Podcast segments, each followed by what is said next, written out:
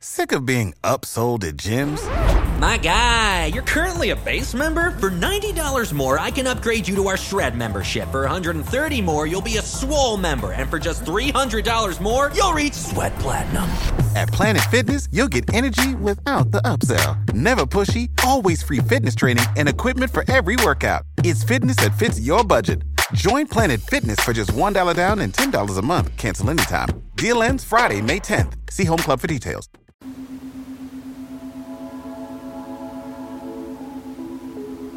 Hey sis, welcome back to Girl Goodnight.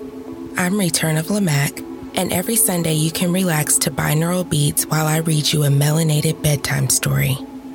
Tap into the show on Facebook, Instagram, and YouTube. All links will be in the episode description. Submit original work and future episode suggestions to girlgoodnightpodcast at gmail.com. Help your friends sleep in melanated peace. Girl, share the show and show us some love with a five star rating and review. Tonight, we will be reading Cane, written by Jean Toomer in 1923. Jean Toomer was born as Nathan Pinchback Toomer on December 26, 1894, in Washington, D.C., to mixed race parents. Nathan began to use the name Jean as his literary career began. Growing up, Toomer attended all black and all white schools and refused to associate himself with race. Rather, he classified himself as American. He attended many colleges and universities and studied various topics from science to history, but did not complete a degree program. In 1921, Toomer went to Sparta, Georgia to become a principal at a rural agricultural and industrial school for blacks. While in Georgia, he learned more about his father's ancestry in Hancock County and came to the realization that he was able to pass for white. These experiences led him to a closer association with his Negro identity and inspired his most famous work, Cane, which solidified his position in the Harlem Renaissance. In his later years, Toomer delved into the study of various spiritualities and religions, which his work reflected. In 1934, he joined the Religious Society of Friends and began his life as a Quaker. In 1950, he stopped writing for publication and wrote several autobiographies and a book of poetry entitled The Wayward and the Seeking. On March 30th, 1967, he died at age 72 from various health complications. Cane is a body of work known as a composite novel or short story cycle. It gained this classification due to its series of vignettes ranging from narrative prose, poetry, and play like passages of dialogue surrounding the experiences of Black Americans. It is divided into three sections. The first details the experiences of Black Americans in the Southern farmland. The second details the urban life for Black Americans in the North. The last is comprised of the prose Kabnis, the novel has been quoted as a mysterious brand of Southern psychological realism that has been matched only in the best work of William Faulkner. Now, close your eyes, take a deep breath, and sleep in melanated peace. 7th Street. Money burns the pocket, pocket hurts bootleggers in silken shirts, ballooned, zooming Cadillacs, whizzing, whizzing down the streetcar tracks. 7th Street is a bastard of prohibition and the war. A crude boned, soft skinned wedge of nigger life breathing its loafer air, jazz songs, and love, thrusting unconscious rhythms, black reddish blood into the white and whitewashed wood of Washington. Stale, soggy wood of Washington Wedges rust in soggy wood, split it in two. Again, shred it. The sun. Wedges are brilliant in the sun. Ribbons of wet wood dry and blow away. Black reddish blood. Pouring for crude bone, soft skin life. Who set you flowing? Bloodsuckers of the war would spin in a frenzy of dizziness if they drank your blood. Prohibition would put a stop to it. Who set you flowing? White and whitewash disappear in blood. Who say you flowing? Flowing down the smooth asphalt of 7th Street. in shanties, brick office buildings, theaters, drugstores, restaurants, and cabarets, eddying on the corners, swirling like a blood red smoke up where the buzzards fly in heaven. God would dare not suck a black red blood. A nigger God. He would duck his head in shame and call for the judgment day. Who set you flowing? Money burns the pocket, pocket hurts. Bootleggers in silken shirts, ballooned, zooming Cadillacs, whizzing, whizzing down the streetcar tracks. Robert. Robert wears a house like a monstrous diver's helmet on his head. His legs are banty bowed and shaky because as a child he had rickets. He is way down. Rods of the house like antenna of a dead thing, stuffed, propped up in the air. He is way down. He is sinking. His house is a dead thing that weighs him down. He is sinking as a diver would sink in mud should the water be drawn off. Life is a murky, wiggling, microscopic water that compresses him. Compresses his helmet and would crush it the minute that he pulled his head out. He has to keep it in. Life is water that is being drawn off. Brother, life is water that is being drawn off. Brother, life is water that is being drawn off. The dead house is stuffed. The stuffing is alive. It is sinful to draw one's head out of a live stuffing in a dead house. The propped up antenna would cave in and the stuffing would be strewn, shredded life pulp, in the water. It is sinful to have one's own head crushed. Robert is an upright man whose legs are banty bowed and shaky because as a child he had rickets. The earth is round. Heaven is a sphere that surrounds it. Sink where you will. God is a Red Cross man with a dredge and a respiration pump who's waiting for you at the opposite periphery. God built the house. He blew his breath into its stuffing. It is good to die obeying him who can do these things. A futile something like the dead house wraps the live stuffing of the question how long before the water will be drawn off? Robert does not care. Like most men who wear monstrous helmets, the pressure it exerts is enough to convince him of its practical infinity, and he cares not two straws as to whether or not he will ever see his wife and children again. Many a times he's seen them drown in his dreams and has kicked about joyously in the mud for days after. One thing about him goes straight to the heart.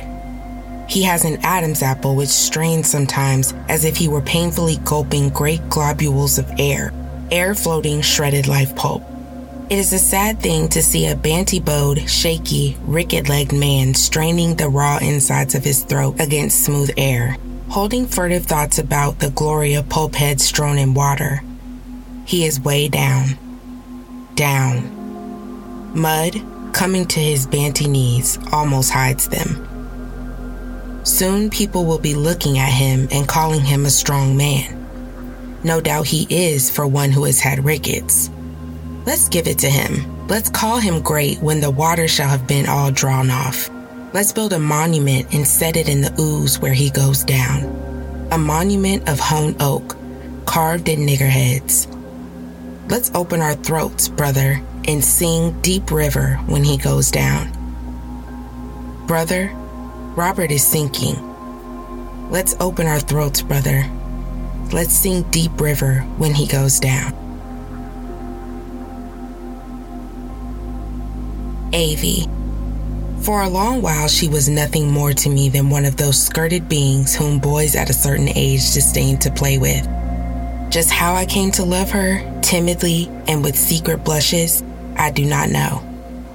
But that I did was brought home to me one night, the first night that Ned wore his long pants. Us fellows were seated on the curb before an apartment house where she had gone in. The young trees had not outgrown their boxes then. V Street was lined with them. When our legs grew cramped and stiff from the cold of the stone, we'd stand around a box and whittle it. I like to think now that there was a hidden purpose in the way we hacked them with our knives. I like to feel that something deep in me responded to the trees, the young trees that whinnied like colts, impatient to be let free. On the particular night I have in mind, we were waiting for the top floor light to go out. We wanted to see Avey leave the flat. This night, she stayed longer than usual and gave us a chance to complete the plans of how we were going to stone and beat that feller on the top floor out of town. Ned especially had it in for him. He was about to throw a brick up at the window when at last the room went dark. Some minutes passed. Then Avey, as unconcerned as if she had been playing an old maid aunt a visit, came out. I don't remember what she had on and all that sort of thing, but I do know that I turned hot as bare pavements in the summertime at Ned's boast. Hell, bet I could get her too if you little niggas weren't always spying and crabbing everything. I didn't say a word to him. It wasn't my way then. I just stood there like the others, and something like a fuse burned up inside of me. She never noticed us, but swung along lazy and easy as anything. We sauntered to the corner and watched her till her door banged to. Ned repeated what he'd said. I didn't seem to care. Sitting around old Mushhead's bread box, the discussion began. Hang if I could see how she gets away with it, Doc started. Ned knew, of course. There was nothing he didn't know when it came to women. He dilated on the emotional needs of girls, said they weren't much different from men in that respect and concluded with the solemn avowal it does him good. None of us liked Ned much. We all talked dirt, but it was the way he said it. And then, too, a couple of the fellas had sisters and had caught Ned playing with them. But there was no disputing the superiority of his smutty wisdom. Bub Sanborn, whose mother was friendly with Avey's, had overheard the old ladies talking. Avey's mother's on her, he said, we thought that only natural and began to guess at what would happen. Someone said she married that feller on the top floor. Ned called that a lie because Avey was going to marry nobody but him. We had our doubts about that, but we did agree that she'd soon leave school and marry someone. The gang broke up, and I went home, picturing myself as married. Nothing I did seemed to be able to change Avey's indifference to me. I played basketball and when I make a long, clean shot, she'd clap with the others, louder than they, I thought. I'd meet her on the street, and there'd be no difference in the way she said hello. She never took the trouble to call me by my name. On the days for drill, I'd let my voice down a tone and call for a complicated maneuver when I saw her coming. She'd smile appreciation, but it was an impersonal smile, never for me. It was on a summer excursion down to Riverview that she first seemed to take me into account. The day had been spent riding merry-go-rounds, scenic railways, and shoot the chutes. We had been in swimming and we had danced. I was a crack swimmer then. She didn't know how. I held her up and showed her how to kick her legs and draw her arms. Of course, she didn't learn in one day, but she thanked me for bothering with her. I was also somewhat of a dancer, and I had already noticed that love can start on a dance floor. We danced. But though I held her tightly in my arms, she was way away. That college feller who lived on the top floor was somewhere making money for the next year. I imagined that she was thinking, wishing for him. Ned was along. He treated her until his money gave out. She went with another feller. Ned got sore. One by one, the boys' money gave out. She left them, and then they got sore. Every one of them but me got sore. This is the reason, I guess, why I had her to myself on the top deck of the Jane Moseley that night as we puffed up the Potomac coming home. The moon was brilliant. The air was sweet like clover, and every now and then a salt tang, a stale drift of seaweed. It was not my mind's fault if it went romancing. I should have taken her in my arms the minute we were stowed in that old lifeboat. I dallied, dreaming. She took me in hers, and I could feel by the touch of it that it wasn't a man to woman love. It made me restless. I felt chagrined. I didn't know what it was, but I did know that I couldn't handle it. She ran her fingers through my hair and kissed my forehead. I itched to break through her tenderness to passion. I wanted her to take me in her arms as I knew she had that college feller. I wanted her to love me passionately as she did him. I gave her one burning kiss. Then she laid me in her lap as if I were a child, helpless. I got sore when she started to hum a lullaby. She wouldn't let me go. I talked. I knew damn well that I could beat her at that. Her eyes were soft and misty. The curves of her lips were wistful, and her smile seemed indulgent of the irrelevance of my remarks. I gave up at last and let her love me silently in her own way. The moon was brilliant. The air was sweet like clover, and every now and then, a salt tang, a stale drift of seaweed. The next time I came close to her was the following summer at Harper's Ferry. We were sitting on a flat projecting rock they give the name of Lover's Leap. Someone is supposed to have jumped off of it. The river is about 600 feet beneath. A railroad track runs up the valley and curves out of sight where part of the mountain rock had to be blasted away to make room for it. The engines of this valley have a whistle, the echoes of which sound like iterated gasps and sobs. I always think of them as crude music from the soul of Avey. We sat there holding hands. Our palms were soft and warm against each other. Our fingers were not tight. She would not let them be. She would not let me twist them. I wanted to talk, to explain what I meant to her. Avey was as silent as those great trees whose tops we look down upon. She has always been like that, at least to me. I had the notion that if I really wanted to, I could do with her just what I pleased, like one can strip a tree. I did kiss her. I even let my hands cup her breasts. When I was through, she'd seek my hand and hold it till my pulse cooled down. Evening after evening, we sat there. I tried to get her to talk about that college feller.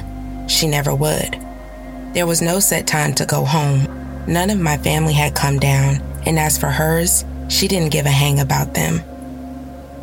The general gossips could hardly say more than they had. The boarding house porch was always deserted when we returned. No one saw us enter, so the time was set conveniently for a scandal. This worried me a little, for I thought it might keep Avey from getting an appointment in the schools. She didn't care. She had finished normal school. They could give her a job if they wanted to. As time went on, her indifference to things began to pique me. I was ambitious. I left the ferry earlier than she did. I was going off to college. The more I thought of it, the more I resented. Yes, hell, that's what it was her downright laziness. Sloppy indolence. There was no excuse for a healthy girl taking life so easy. Hell, she was no better than a cow. I was certain that she was the cow when I felt an udder in a Wisconsin stock judging class. Among those energetic Swedes, or whatever they are, I decided to forget her. For two years, I thought I did. When I come home for the summer, she'd be away, and before she returned, I'd be gone. We never wrote. She was too damn lazy for that. But what a bluff I put up about forgetting her. The girls up that way, at least the ones I knew, haven't got the stuff. They don't know how to love. Giving themselves completely was tame beside just the holding of Avey's hand. One day, I received a note from her. The writing, I decided, was slovenly. She wrote on a torn bit of notebook paper. The envelope had a faint perfume that I remembered. A single line told me she had lost her school and was going away. I comforted myself with the reflection that shame held no pain for one so indolent as she. Nevertheless, I left Wisconsin that year for good. Washington had seemingly forgotten her. I hunted Ned. Between curses, I caught his opinion of her. She was no better than a whore. I saw her mother on the street the same old pinchbeck, jerky, gated creature that I'd always known. Perhaps five years passed. The business of hunting a job or something or other had bruised my vanity so that I could recognize it. I felt old. Avey and my real relation to her, I thought I came to know. I wanted to see her. I had been told that she was in New York. As I had no money, I hiked and bummed my way there. I got work in a shipyard and walked the streets at night hoping to meet her. Failing in this, I saved enough to pay my fare back home. One evening in early June, just at the time when dusk is most lovely on the eastern horizon, I saw Avey, indolent as ever, leaning on the arm of a man, strolling under the recently lit arc lights of U Street. She had almost passed before she recognized me. She showed no surprise. The puff over her eyes had grown heavier. The eyes themselves were still sleepy large and beautiful. I had almost concluded indifferent. You look older, was what she said. I wanted to convince her that I was, so I asked her to walk with me. The man whom she was with, and whom she never took the trouble to introduce, at a nod from her, hailed a taxi and drove away. That gave me a notion of what she had been used to. Her dress was of some fine, costly stuff. I suggested the park and then added that the grass might stain her skirt. Let it get stained, she said. For where it came from, there are others. I have a spot in Soldier's Home to which I always go when I want the simple beauty of another soul. Robins spring lay about the lawn all day. They leave their footprints in the grass. I imagine that the grass at night smells sweet and fresh because of them. The ground is high. Washington lies below. Its light spread like a blush against the darkened sky, against the soft dust sky of Washington. And when the wind is from the south, soil of my homeland falls like a fertile shower upon the lean streets of the city. Upon my hill and soldier's home, I know the policeman who watches the place of nights. When I go there alone, I talk to him. I tell him I come there to find the truth that people bury in their hearts. I tell him that I do not come there with a girl to do the thing he's paid to watch out for. I look deep in his eyes when I say these things, and he believes me. He comes over to see who it is on the grass. I say hello to him. He greets me in the same way and goes off searching for other black splotches upon the lawn. Avey and I went there. A band in one of the buildings a fair distance off was playing a march. I wish they would stop. Their playing was like a tin spoon in one's mouth. I wanted the Howard Glee Club to sing Deep River from the road. To sing Deep River, Deep River from the road. Other than the first comments, Avey had been silent. I started to hum a folk tune. She slipped her hand in mine, pillowed her head as best she could upon my arm, kissed the hand that she was holding, and listened, or so I thought, to what I had to say. I traced my development from the early days up to the present time, the phase in which I could understand her. I described her own nature and temperament, told how they needed a larger life for their expression, how incapable Washington was of understanding that need, how it could not meet it. I pointed out that in lieu of the proper channels, her emotions had overflowed into past that dissipated them. I talked, beautifully, I thought, about an art that would be born, an art that would open the way for women the likes of her. I asked her to hope and build up an inner life against the coming of that day. I recited some of my own things to her. I sang, with a strange quiver in my voice, a promise song, and then I began to wonder why her hand had not once returned a single pressure. My old time feeling about her laziness came back.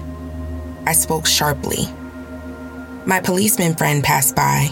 I said hello to him. As he went away, I began to visualize certain possibilities. An immediate and urgent passion swept over me. Then I looked at Avey. Her heavy eyes were closed. Her breathing was as faint and regular as a child's in slumber. My passion died. I was afraid to move lest I disturb her. Hours and hours, I guess it was, she lay there. My body grew numb. I shivered. I coughed. I wanted to get up and whittle at the boxes of young trees. I withdrew my hand. I raised her head to waken her. She did not stir. I got up and walked around. I found my policeman friend and talked to him. We both came up and bent over her. He said it would be all right for her to stay there just so long as she got away before the workmen came at dawn. A blanket was borrowed from a neighbor's house. I sat beside her through the night. I saw the dawn steal over Washington. The Capitol dome looked like a gray ghost ship drifting in from sea. Avey's face was pale, and her eyes were heavy. She did not have the gray crimson splash beauty of the dawn. I hated to wake her, orphan woman.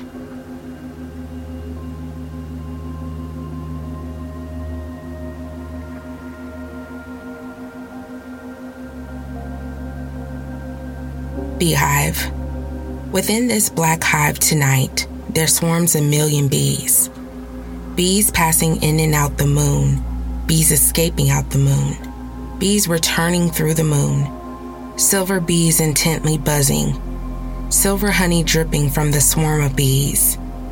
Earth is a waxen cell of the world comb, and I, a drone, lying on my back, lipping honey, getting drunk with silver honey. Wish that I might fly out past the moon and curl forever in some far off farmyard flower. Storm ending. Thunder blossoms gorgeously above our heads. Great, hollow, bell like flowers rumbling in the wind. Stretching clappers to strike our ears. Full lipped flowers bitten by the sun. Bleeding rain dripping rain like golden honey, and the sweet earth flying from the thunder.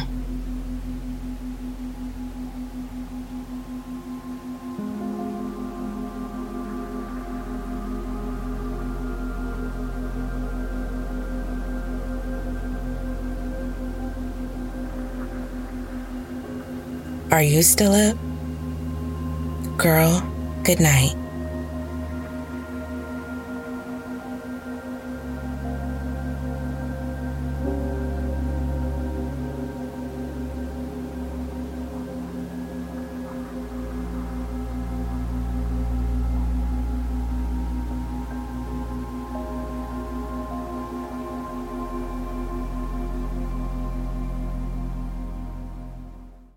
Save big money on everything for your next project at Menards. Spring is here, making it the perfect time for outdoor projects. Suncast storage sheds are an excellent solution for protecting outdoor lawn and gardening tools. They're easy to assemble, and the all weather construction provides water resistance and UV protection. Save big on Suncast storage sheds. View our selection of Suncast products today in store and on Menards.com.